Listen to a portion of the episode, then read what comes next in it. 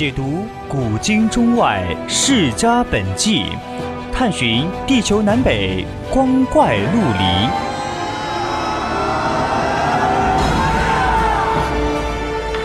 拨开历史迷雾，挖掘未解之谜。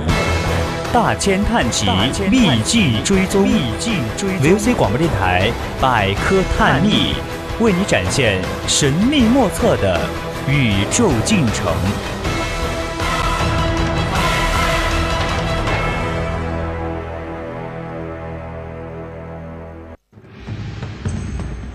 金戈铁马，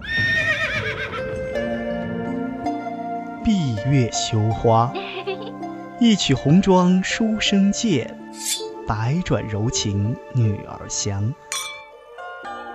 叹不完几许英雄泪，伤不尽多少儿女情。名人印记，一古说今。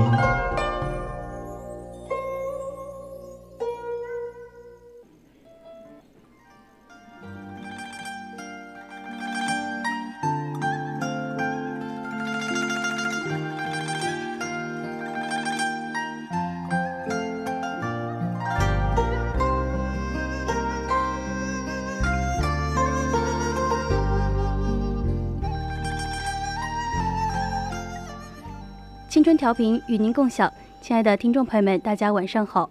您现在收听到的是 FM 一零零四川宜宾学院校园之声 VOC 广播电台，我是王念。从古至今，官场的水一直都是深不见底，很多人从政多年的老官僚也难免有阴沟翻船的时候。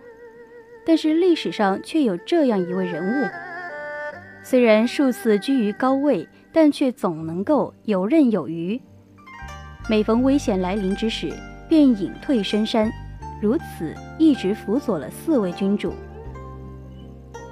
此人便是唐朝名臣李泌，他可是当之无愧的四朝元老，曾经辅佐过玄宗、肃宗、代宗以及德宗这四位君主。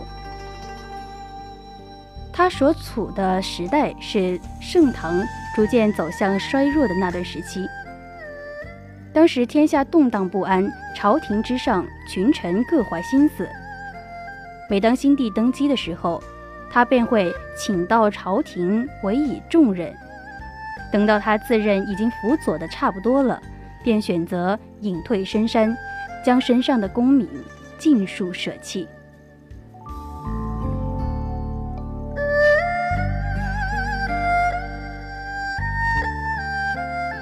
你有关于他的其他故事，也欢迎大家参与到我们的互动平台来告诉我。我们的热线平台是零八三幺三五三零九六幺，或者是加入我们的 QQ 听友群二七五幺三幺二九八。当然，你也可以在新浪微博上 @VOC 广播电台，或者是 @VOC 阿饶。那么还有呢，就是通过我们的微信平台小写的宜宾 VOC 一零零来告诉我。那么现在呢，我们就开始进入今天的主题。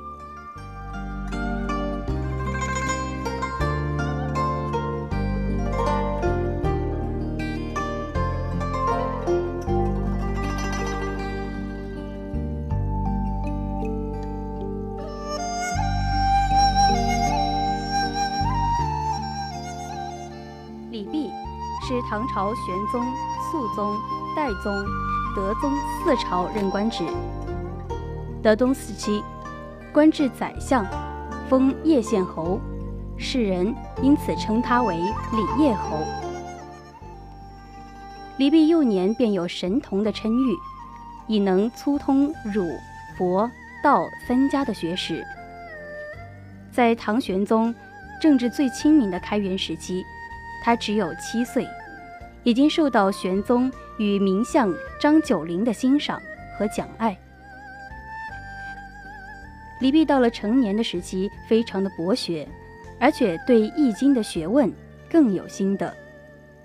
他经常寻访嵩山、华山、终南等名山之间，希望求得神仙长生不老的法术。到了天宝时期，玄宗记起他的幼年早慧。特别召他来讲老子，任命他代召翰林，供奉东宫，因而与皇太子兄弟关系非常要好。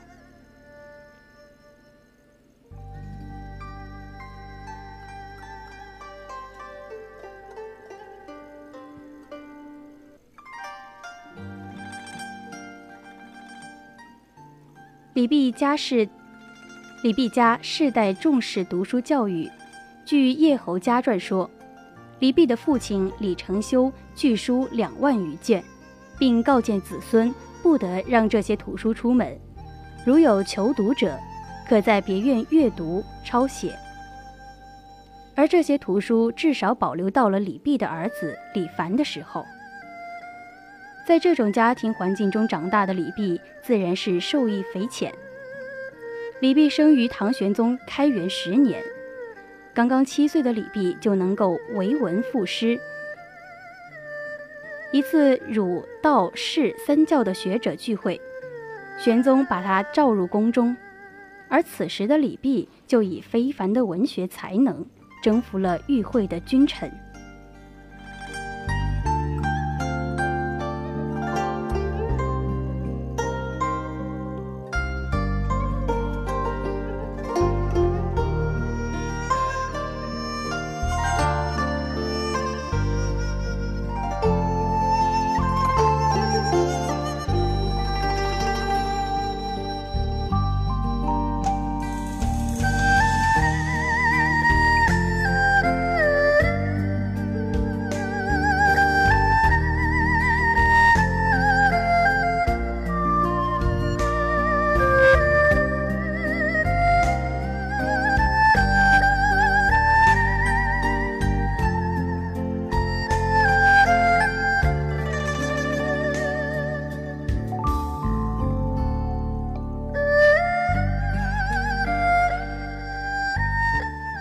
张说是当时的一位才华横溢的名诗人，被时人称作是燕许大手笔。他与李泌的这两首小诗都是即兴之作。相比之下，七岁的李泌的作品在立意方面远远超过了已经五十多岁的张悦的作品。也难怪诗成之后，张张说恭喜皇帝得此神童。其后，重臣张九龄。严挺之等对他都非常的器重。七岁的儿童受到了朝廷君臣的一致重视，这在中国历史上是极为罕见的。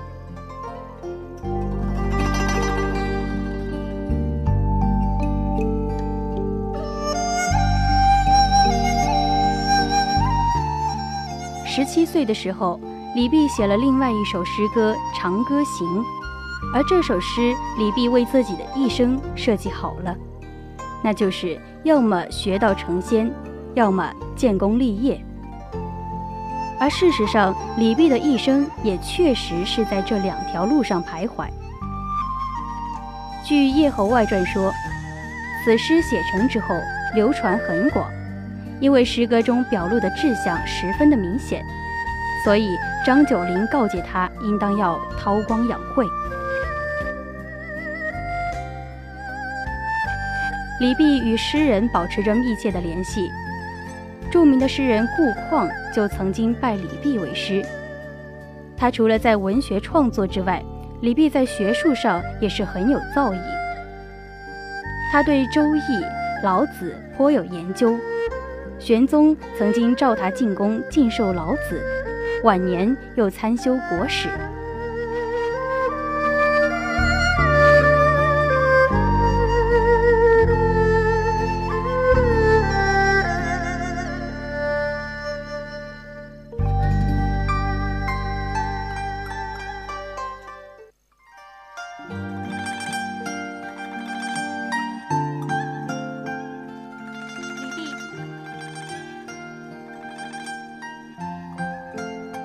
李泌之所以能够在史书上留下光彩的一页，主要是由于他在政治上的建树。但是李泌与道教的联系更早，而且往往是以道士的身份参与政治活动的。因此，我们来先谈一下他对道教的信仰。据《叶侯外传》记录，在李泌还没有出生的时候，就已经显示出了种种灵异。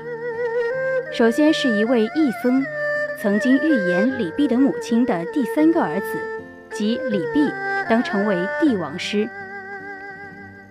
在儿童时代，没有经过任何修炼的李泌，竟然能够站立在屏风之上，或在龙上行走。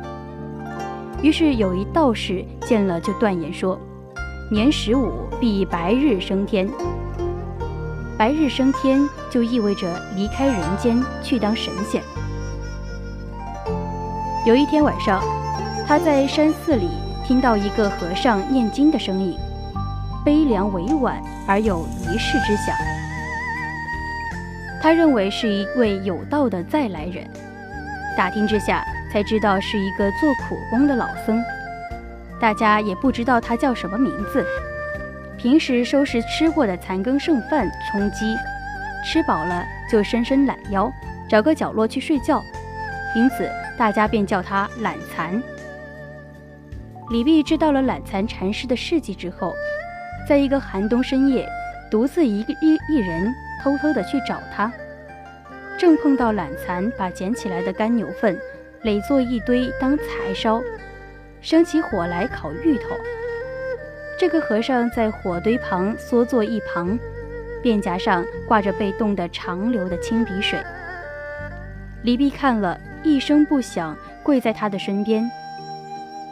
懒蚕也像是没有看见他似的，一面在牛粪中捡起烤熟的芋头，张口就吃，一面又自言自语地骂李泌不安好心，要来偷他的东西。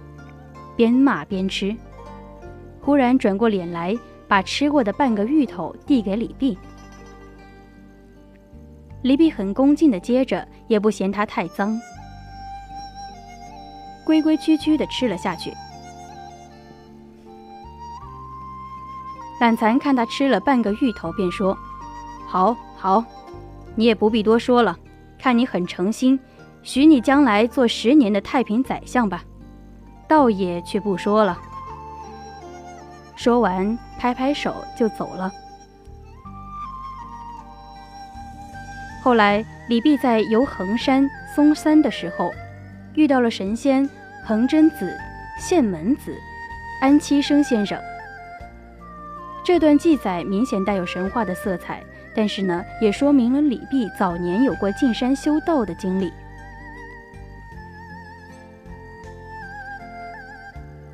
李泌的父母于天宝十二年前后去世，此后的一段时间，李泌的主要兴趣就在于学道。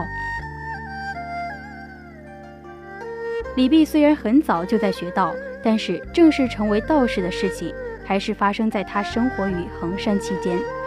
因此呢，我们也说他是一位衡山道士。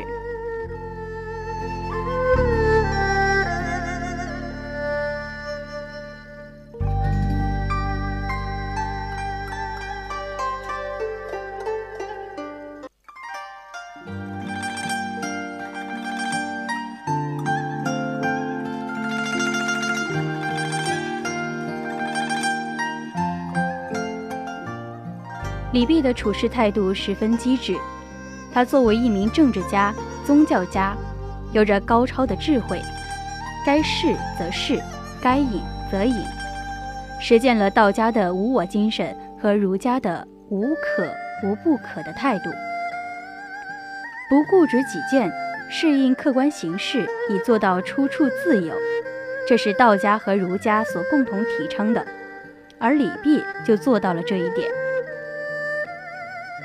李泌一生中至少有四次因为各种原因离开了权力的中心——朝廷。第一次发生在玄宗天宝年间，当时隐居嵩山的李泌上书玄宗，议论时政，受到了玄宗的重视。然而却遭到了杨国忠的嫉妒，说李泌曾经写过感遇诗讽刺朝廷。结果李泌被送往齐春郡安置，而李泌干脆就脱离了官府，潜遁名山，习隐自适。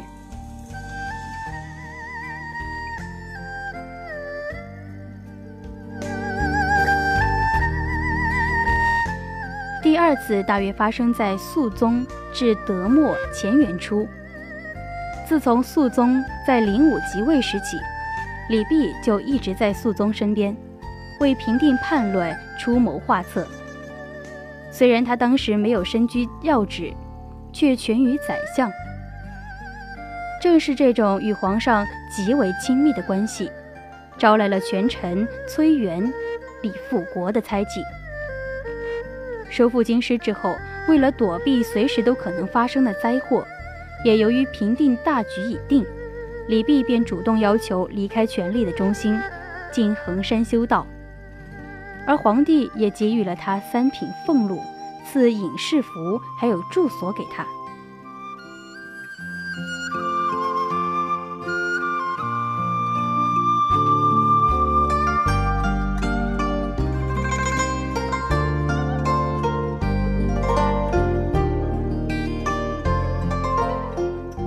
第四次则是大约发生在代宗大历末建中初。元在被杀，李泌又被召回，却再一次受到了长衮的排斥。先让李泌到李朗峡当团练使，不久之后又调任了杭州刺史。实际上，李泌还有第五次离京的经历。建中四年，晋元兵变，德宗逃往奉天，身处危难的德宗又把李泌召回了身边。这一次，李泌在朝廷也仅仅待了两年。到了贞元元年，又被任命为陕国观察使。观察使的地位比较高，所以不能被视为受到排挤。到了贞元三年，李泌才回到朝廷，当上了宰相，封叶侯。直到两年之后，一代奇才李泌去世了。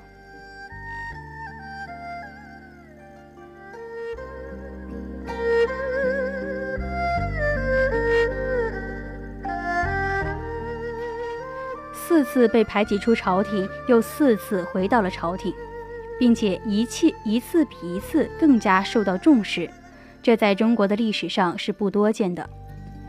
屡绝屡起的原因，主要得力于他恰当的处事方式，还有豁达的心态。每次被赶出朝廷，虽然我们不能断定他就没有怨心，但是我们的确没有听到他的怨言。这也是他没有再受到进一步的迫害，能够东山再起的根本保障。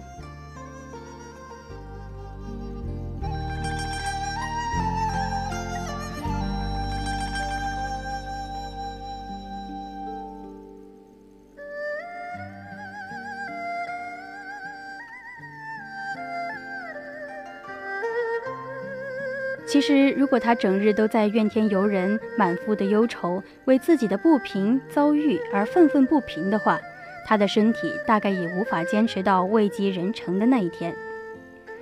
其实，李泌对待个人进退荣辱的平静心态，对今人也是有所启发的意义的。